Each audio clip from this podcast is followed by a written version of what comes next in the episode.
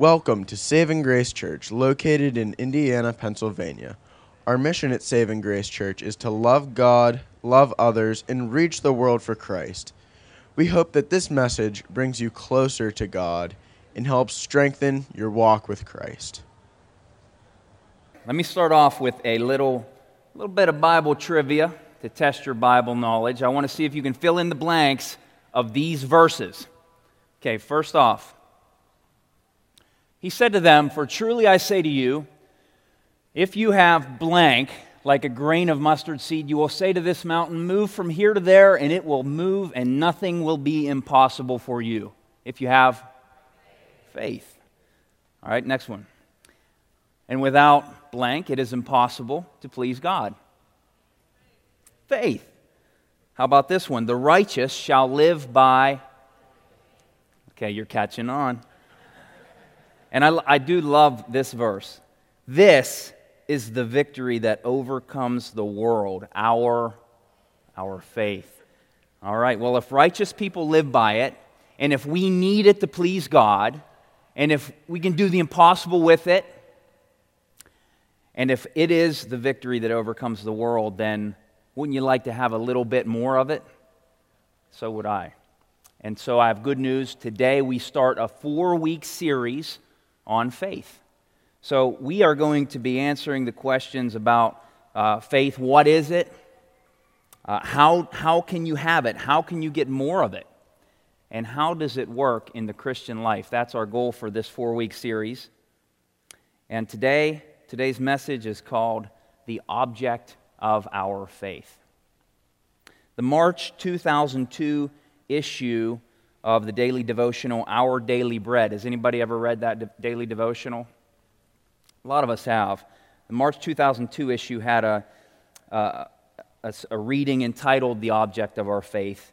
And I want to read the first paragraph of that because I think it helps us get our minds on track for where I think God wants us to go in this message. It says this Suppose someone asks you to take a ride in his single engine plane. You politely decline. Why? Well, you've heard that the plane has a history of mechanical problems and you don't have confidence in its safety. The pilot assures you that he fearlessly entrusts his life to it whenever he flies. You still decline. A few weeks later, the plane crashes and the pilot is killed. An investigation shows that the engine was faulty. That pilot of that plane had very strong faith. He had certainty. He had assurance that his plane would be fine and that he would be okay. He had a strong faith, but his faith was in a faulty object. His faith was in a faulty object. And so, in this message, the first of our four messages on faith, I want to show us the most, I think, what is the most foundational truth about faith, and that is the power of your faith lies in the object of your faith. The power of your faith lies in the object of your faith. We all want powerful faith. And in faith, as we're going to see in this message and throughout the series, faith is belief. Faith means to believe something, to be certain of something, to be sure of something. That's faith. But if I say, Do you believe? If I just end my sentence there, do you believe? You can't really answer that because the sentence needs an object. In the same way, our faith needs an object. I could say, Do you believe that Bigfoot is real? Or do you believe in UFOs? I could say, Do you believe this or do you believe that? And you would answer yes or no. Do you believe that George Washington was the first president of the United States of America? Our faith needs an object. So I could say, Do you believe God cares about you? And that object is true because it's written in God's word. So you could say, Yes, I believe that because the scripture says, Cast your cares upon the Lord, for he cares for you. That faith is faith in a certainty, in an object of certainty. And so our problem is not that we don't have faith. Think about this. Our problem is not that we don't have faith. Everybody believes something. Our problem is that we don't always put our faith in the right things. Power of our faith lies in the object of our faith. And when we don't put our faith in the right things, like the pilot, those are the times that we crash and burn in our Christian walk. Hebrews chapter 12, verses 1 and 2 tell us where to direct our faith. Therefore, since we are surrounded by so great a cloud of witnesses, let us also lay aside every weight and sin which clings so closely, and let us run with endurance the race that is set before us. Here it is looking to Jesus, the founder and perfecter of our faith. This life is like a, a race. It's, it's, it's like a cross country race. There are a lot of ups and a lot of downs and a lot of pits and a lot of obstacles. And the only way that we are going to succeed in the Christian life is if we do what this says, if we keep our eyes, our focus on Jesus Christ. Because there's a lot of different distractions, a lot of things that jump into our path, a lot of ups and a lot of downs. And to the degree we look to Him, to that degree, we will have success in the Christian life because our faith will be on an object that isn't faulty. It's perfect. He is the perfecter of our faith. So, a big idea here to take away is simply this keep your eyes on Jesus. Keep your eyes on Jesus Christ as the object of your faith. I want to read Matthew chapter 14 a familiar account because I think it illustrates this truth very clearly. It says in verse 22 Immediately, he made the disciples get into the boat and go before him to the other side while he dismissed the crowds. And after he had dismissed the crowds, he went up on the mountain by himself to pray. When evening came, he was there alone, but the boat by this time was a long way from the land, beaten by the waves, for the wind was against them. And in the fourth watch of the night, that's the, the darkest time of the night between 3 a.m. and 6 a.m., he came to them walking on the sea. But when the disciples saw him walking on the sea, they were terrified and said, It is a ghost. And they cried out in fear.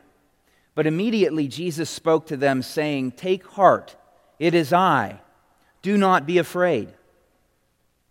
Now pay attention to these next couple verses. And Peter answered him, Lord, if it is you, command me to come to you on the water. And Jesus said, Come. So Peter got out of the boat and walked on the water and came to Jesus.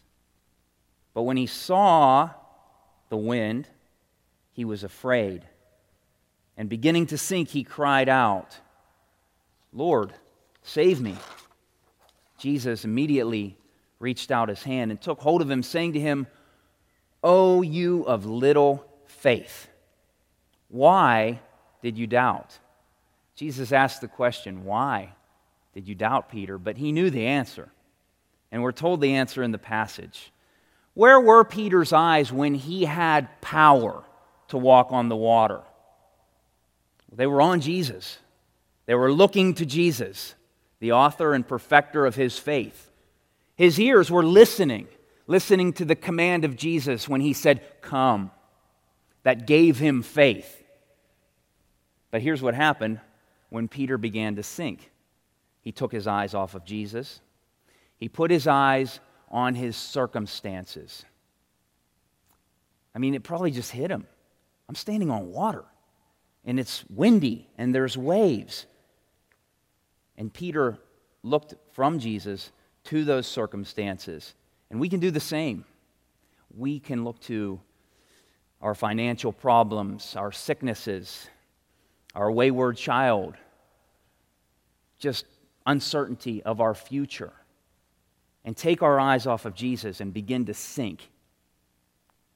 And it's not really that we don't have faith when we do that. It's more that we're redirecting our faith into faulty objects. Our faith is misguided at that time. And so when Peter began to sink, he still had faith, but he, he basically had faith in the laws of nature. I'm on water, water doesn't hold up people, I'm going to sink. And he believed it, and that's why it started to happen. Faith is belief. So, the power of our faith lies in the object of our faith. We need to keep our eyes on Jesus Christ. Now, you might say that was easy for Peter because Peter was standing in front of the person of Jesus Christ. He was physically there. And he's not standing right in front of me. If he were, I would be able to have the kind of faith Peter had. How do we keep our eyes on Jesus when he's not physically standing bodily in front of us, commanding us to do certain things like come out onto the water? Well, here's how we keep our eyes on Jesus. Let me ask you a question. What happened? Look again at verses 28 and 29 of the passage we just read. Peter answered him, Lord, if it is you, command me to come to you on the water. And Jesus said, Come. So Peter got out of the boat and walked on the water and came to Jesus. See, this is important because Peter knew that if Jesus Christ just spoke the word, that there's power in the word of God. God's word tells us God, the word of God is living and active, sharper than any two edged sword. It's powerful. It's powerful. It always accomplishes what it sets out to do. And Peter needed to hear Jesus Christ say those words, and that gave him the faith to do what Jesus said. It's no different for us. We might not have Jesus bodily standing in front of us, but he still spoke to us. And he still speaks to us every day. Romans chapter 10, verse 17 says, So faith comes from what? Hearing. And hearing through what? The word of Christ. He still speaks to us today. He might not be standing physically in front of us, but he speaks to us through his word by the Holy Spirit today. When Jesus ascended into heaven, the disciples were worried. They were thinking, What am I going to do? How am I going to know what to do? Jesus isn't going to be right here with me telling me what to do like it's been for the past three years. And he said, Don't worry. I'm going to send you the Comforter, the Holy Spirit, and he will bring to your remembrance everything I've taught you. What does that mean? It means that the Holy Spirit's job is to bring to our remembrance everything Jesus Christ has taught us. He teaches us how to live through this word that He's given us. And this is why He says in this word that in this world we don't walk by sight, we walk by faith. Faith in what? Faith in the way He's told us to walk. And the Spirit of God will bring that to our remembrance if we are, as the Scripture says, acknowledging Him in all of our ways. And so the Word of God works into our hearts and minds through the Spirit of God, but it's here and we need to learn it. We need to grow in the understanding of this Word. So for us, keeping your eyes on Jesus is keeping your mind on His Word. And the Spirit does the rest for us. Jesus is the Word of God. He's called the Word of God throughout the Scriptures. John 1, Hebrews 4, the book of Revelation says his name is the Word of God. The person of Jesus Christ is the Word of God, the living Word of God. We have a perfect reflection of the mind of Christ contained in this book, the Bible. This is the written Word of God. It's the perfect reflection of the mind of Christ. So if you want to know what Jesus says, if you want to look to him as the object of your faith, you've got to know the scriptures. You've got to know the mind of Christ. And that gives the Spirit more to work with because for Him to bring it to your remembrance, you have to know it. You have to know it. So, everything that we need to hear from Jesus Christ for our life is contained in the Scriptures. It's sufficient for everything that we need in our life. Now, I've heard people say, when I say things like this, I've heard people say, and it's usually people who think they're very spiritual, well, you're talking about a book. You're talking about faith in a book. My faith is in a person. My faith is in Jesus Christ. And I'll think or say something like, okay, well, tell me where you learn everything you need to know about that person. Like, how do you know who Jesus is? How do you know what he would say? Well, it's just a personal relationship, they'll say. It's he guides me by the Holy Spirit. Okay. Well, how, how do you know how to discern what's the Holy Spirit and what are your feelings? What are other spirits? How do we know this? We know it by the Word of God that He's given us to test the spirits. And so we need to know God's Word lest we be led astray and put our faith in faulty objects like the pilot. Sometimes we can desire to hear God say something so much that we look maybe outside of His Word for other, other objects, other words to put our faith in. Let me give you an example that is, um, it's a pretty heavy example, but I think it gets the point across. In 1980, Harvest House published a book by a couple named Larry and Lucky Parker and the book was called We Let Our Son Die. And it gave uh, the true account from the Parkers of how they withheld insulin from their diabetic 11 year old son Wesley.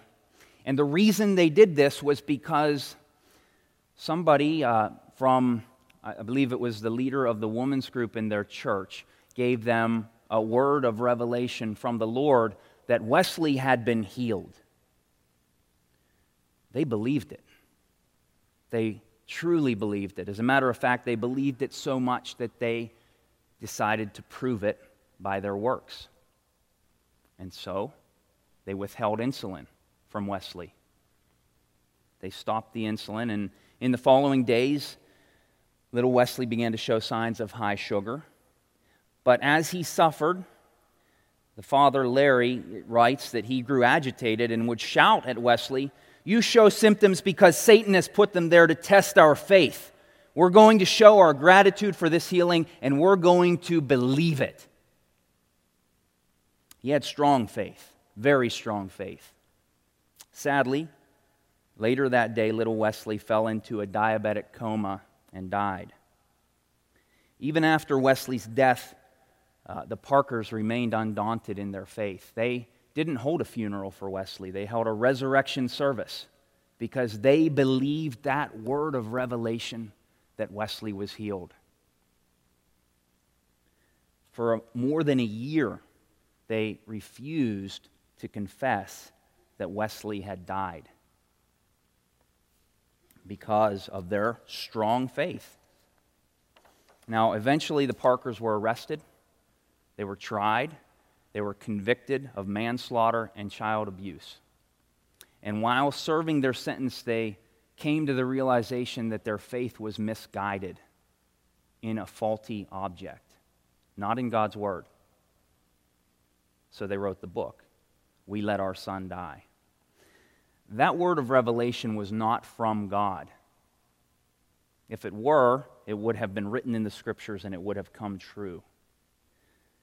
The Parkers had all the faith in the world, and the person who gave that word was very well intentioned. But that faith was a faulty object. So if someone comes to you with, with a word from the Lord, what do you do? You test it. You test it against God's word. And you believe what God said. And if it aligns with it, then praise the Lord. They reminded you of something that was true. And we can have faith in it if it's in God's Word. Faith is 100% certainty. That's what faith is. Faith is you are certain, you have a conviction, you believe it. You can believe a lot of things, but it's a gamble to put your faith in something other than God's Word. It's not a gamble to put our faith in God's Word. If God says it, it's true. We, if we want to be certain, then we need to put our faith in God's Word. Christian faith is simply believing what God says is true. Faith is believing God's promises. That's what Christian faith is. Subjective impressions are a gamble. And I will talk more about this next week. I want to talk more about healing next week because there's a lot of confusion about faith and healing. Are we guaranteed by God that we will be healed every time? If so, we can believe it. We'll talk about that more next week.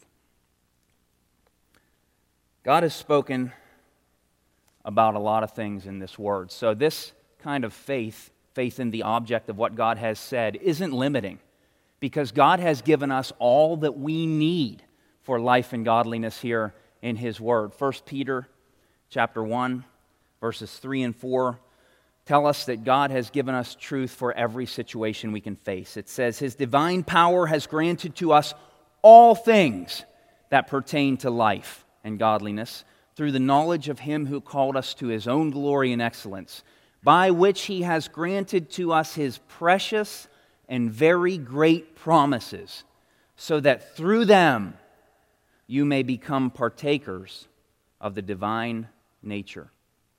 So, if you want to have powerful faith, you need to redirect your faith, your belief to God's promises, because that's where the power lies. The power of our faith lies in the object of our faith Jesus Christ, the person of Jesus Christ, but what has he said to us?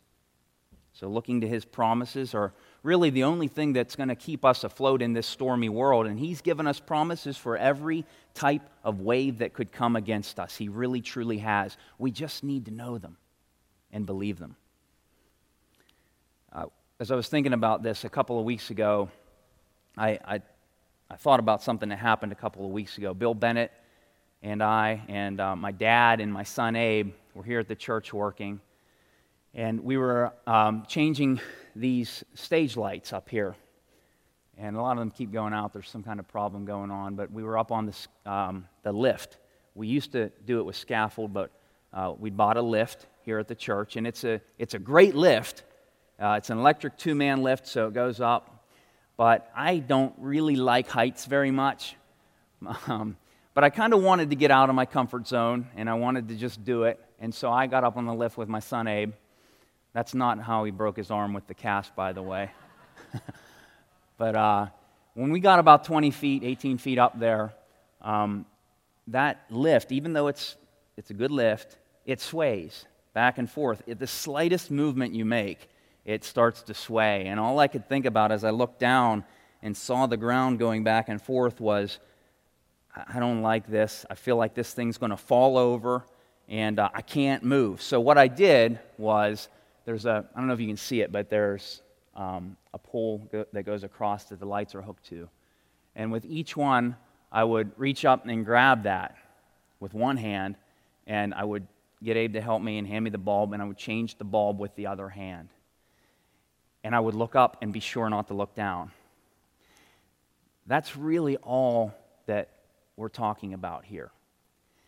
In this life, we need to look up. We need to look to Christ and his promises, not physically look up at the sky all day, but in, in, the, eye of, in the eyes of our minds. We need to look to God, not the things of this earth. And we need to also, when we look, reach up and, and grab hold of something. I don't know if that thing would have, would have held me if I had fallen, but it just felt good to grab a hold of something. And in the same way, Jesus Christ, through his word, through his promises, through his hundreds of promises in the scriptures, is just reaching down, giving us something to grab hold of in every circumstance that we can face in life. And it's in those times that we forget to grab hold. Or maybe we don't know that promise. Or maybe we're not looking up, we're just looking down that we begin to fear, we begin to get anxious, we begin to fret, and life gets out of control, and eventually we, like Peter, sink. We need to look up to the Lord in faith, and by faith lay hold of his promises. That's what he calls us to do because he is a perfect object of our faith. So, with every promise, God is reaching out to us, offering something for us to grab hold of by faith. This is true with every situation that we face in life. And at the very beginning of, of our Christian life, this is, this is actually, isn't this how we got saved in the first place, guys? Isn't this the way that we all got saved? We got, how, how are we saved? We're saved by grace through faith, right? By God's grace, His ability, the fulfillment of His promises, not our own, through faith in what He's done. This is, this is how we got saved.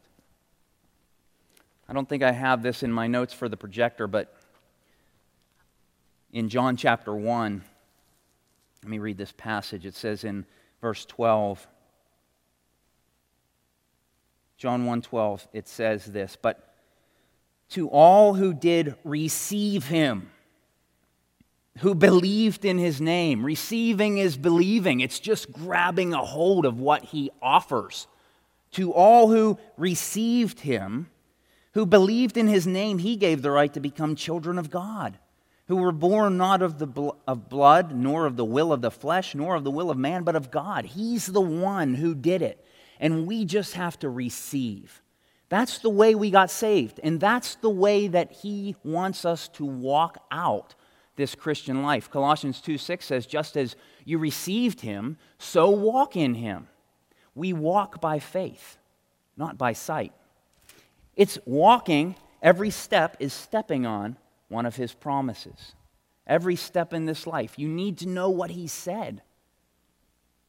That's the way we, we received him. I want to just reiterate that for a moment by reading a passage in 1 John that shows that we can believe and be sure that's what faith is that we're going to be in heaven with him one day. We're going to have eternal life. It says this in 1 john chapter 5 verses 9 through 13 if we again there it is receive the testimony of men now this is talking about people if we believe what they say, the testimony of God is greater.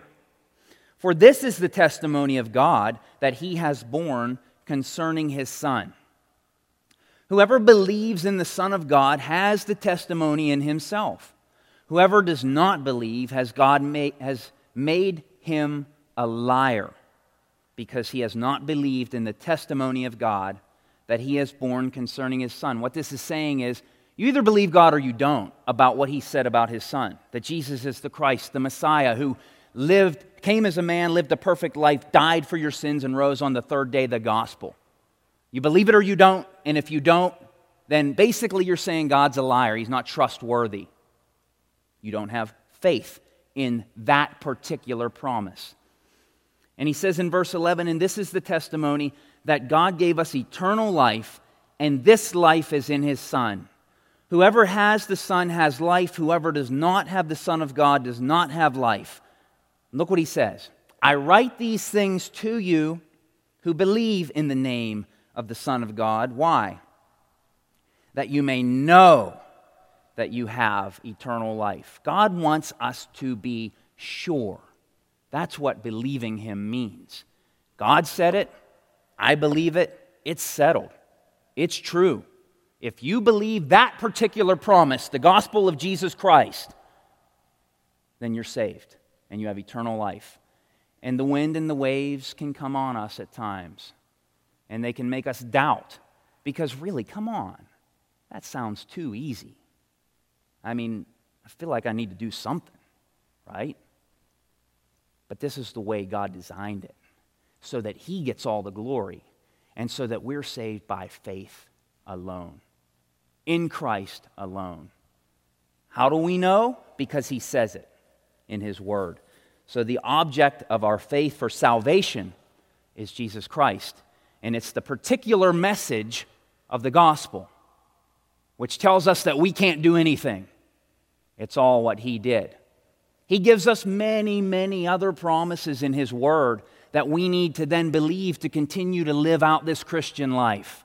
They're all in Jesus Christ but they're in particular words that he speaks to us that apply to particular situations that we're all going through in our lives right now. If we believe them, we'll act on them. That's what James tells us. Let's look at an example. We could pick any promise in Scripture. And I, I brought this little book up because I like it. All this book is is Scripture, but it's the Bible's promises for life. It's just a bunch of promises that someone pulled out and compiled by category. So we could pick any of them that apply to us here today. We have to be careful. Some promises in Scripture maybe were made to some person in the Old Testament, but don't apply to us today. We can pick any of them that apply to us today. And let's just pick one example for, uh, 1 Corinthians 10 13. 1 Corinthians 10 13. Here's what faith looks like. Here's what walking by faith looks like. This promise says this No temptation has overtaken you that is not common to man. God is faithful, and He will not let you be tempted beyond your ability.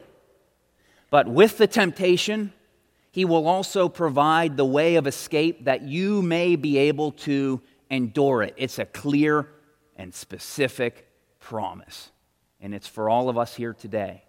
It's true for everyone who is a believer in Jesus Christ. Now, do you believe that? You might believe that now. I believe it now. But what about when you're tempted and you feel like this is more than I can handle? What about when you give in to that temptation and you don't take that way of escape? Do you believe it then?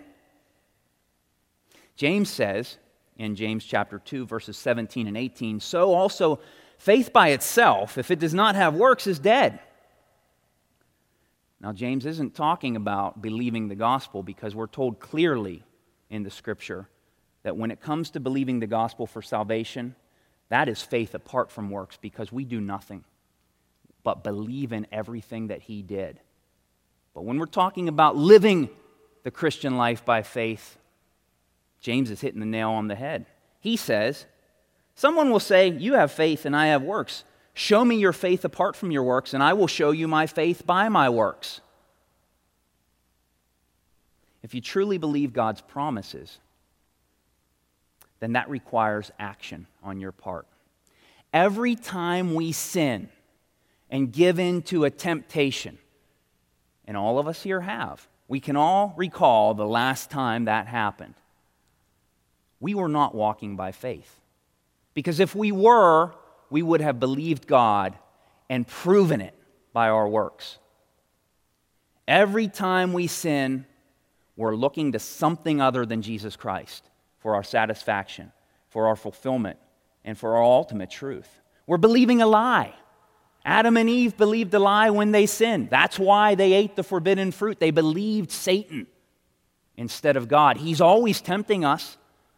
And many times there are other things in this world that tempt us. Our feelings can tempt us. More on that next week because we often believe our feelings over God's objective truth.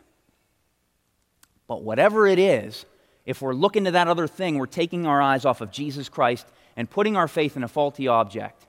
And our faith in Jesus Christ and His Word at that moment is as good as dead. And that's what James says.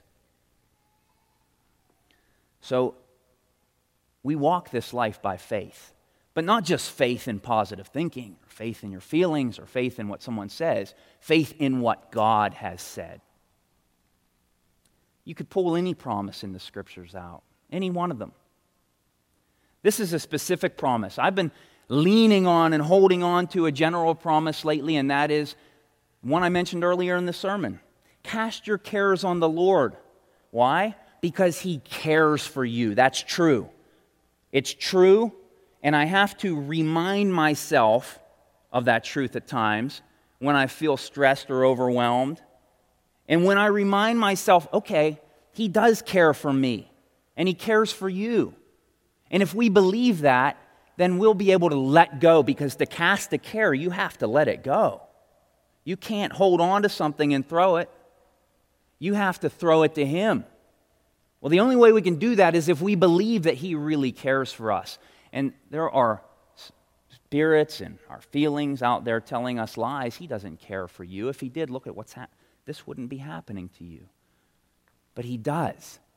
And if we believe it, then we'll cast our cares on Him. And when we do that, we'll have peace. His word says he keeps him in perfect peace whose mind is stayed on him. It's all about looking to the object of our faith rather than our circumstances, our feelings, or whatever else. So every time we don't take that way of escape that Paul mentioned in 1 Corinthians, every time, without fail, every time, we're in some way, shape, or form believing a lie. We're believing something other than what God has said. If we believe it, we'll prove it by our works. We don't want to short circuit God's faith by redi- redirecting it to other things.